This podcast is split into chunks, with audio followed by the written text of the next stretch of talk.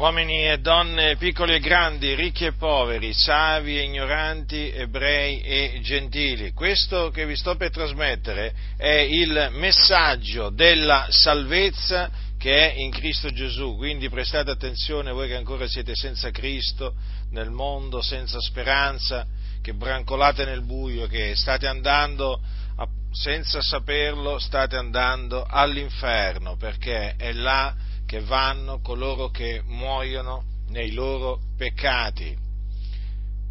Gesù il Nazareno predicò e operò circa 2000 anni fa in Israele sotto l'imperatore Tiberio Cesare, il procuratore della Giudea era Ponzio Pilato, ed Erode era il tetrarca della Galilea, e a capo del Sinedrio c'erano i sommi sacerdoti Anna e Caiafa. Così dice la Sacra Scrittura, infatti, Anna e Caiafa. Ora, Gesù predicò la parola di Dio, la parola che l'Iddio e Padre suo gli aveva comandato di trasmettere, ed egli andò per le sinagoghe, andò per i villaggi, predicando quello che Dio gli aveva ordinato di predicare. Egli predicò il regno, l'Evangelo del regno, ammaestrò le turbe, ammaestrò i suoi discepoli, perché attorno a lui poi si raccolsero dei discepoli tra i quali egli ne elesse 12, ai quali dette il nome di apostoli, che mandò a predicare l'Evangelo e a sanare gli ammalati e a cacciare i demoni, a risuscitare i morti.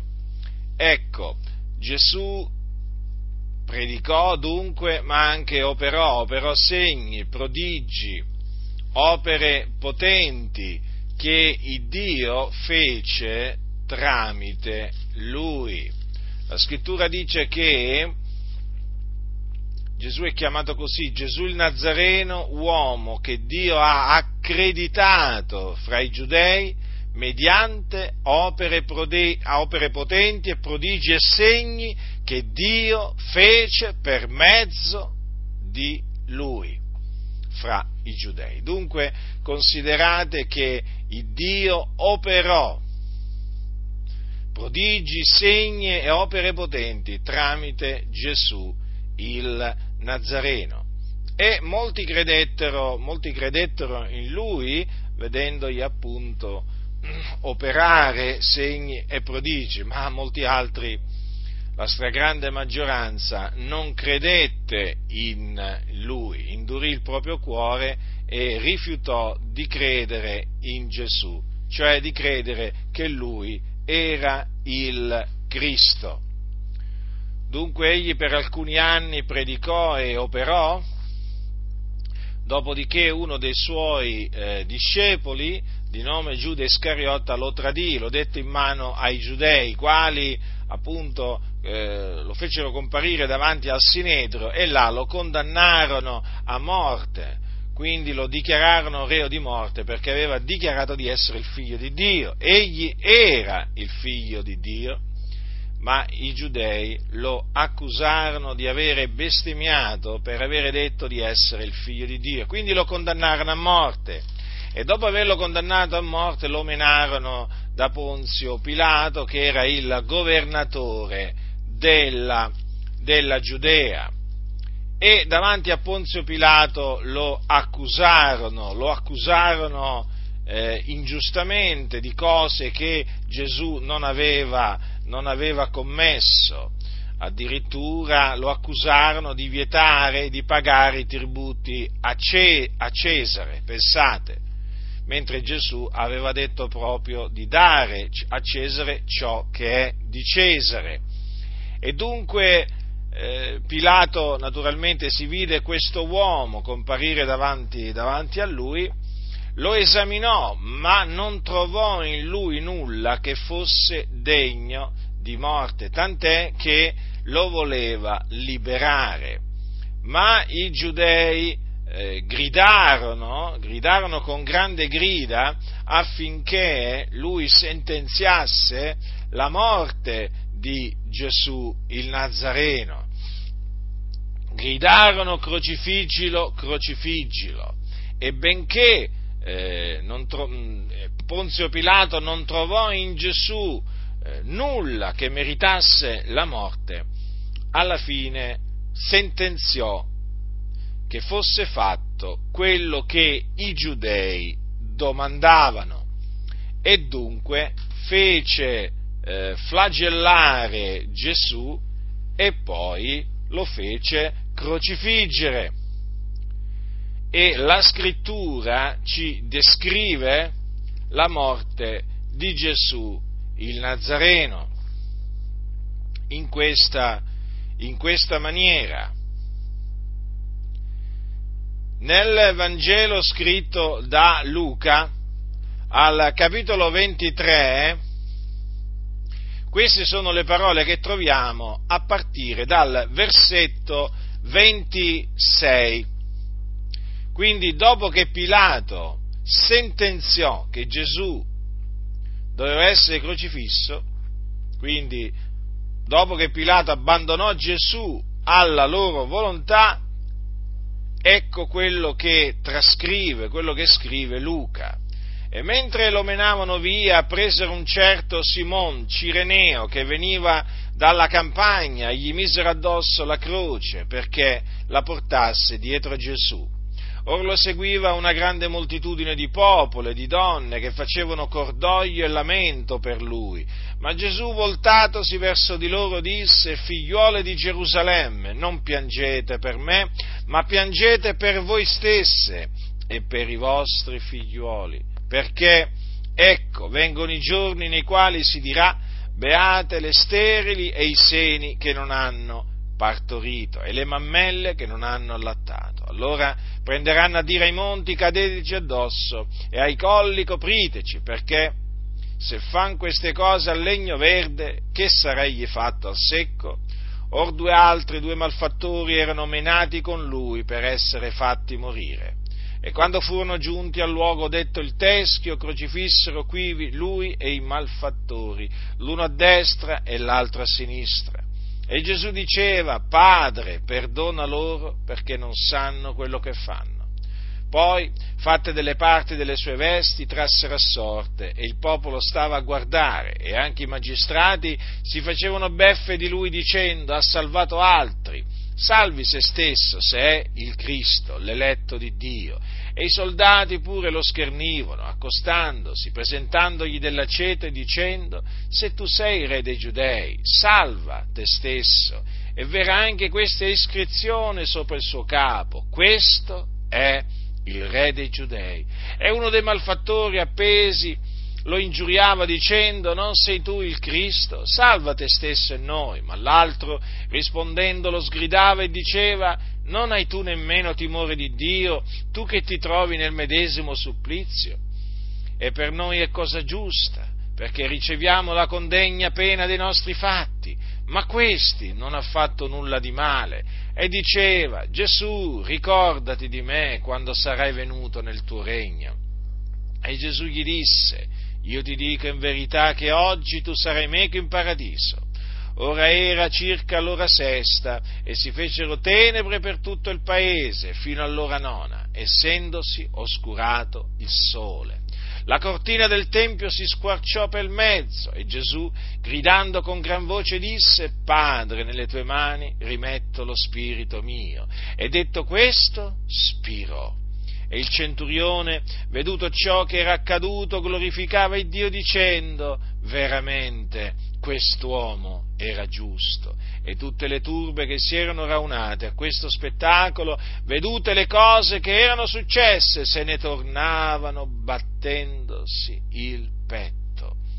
ma tutti i suoi conoscenti e le donne che lo avevano accompagnato dalla Galilea stavano a guardare queste cose da lontano.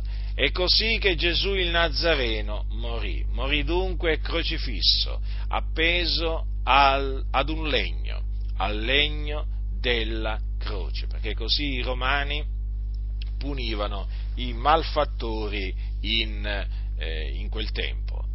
Ecco dunque descritta la morte di Gesù il Nazareno. Perché Gesù morì?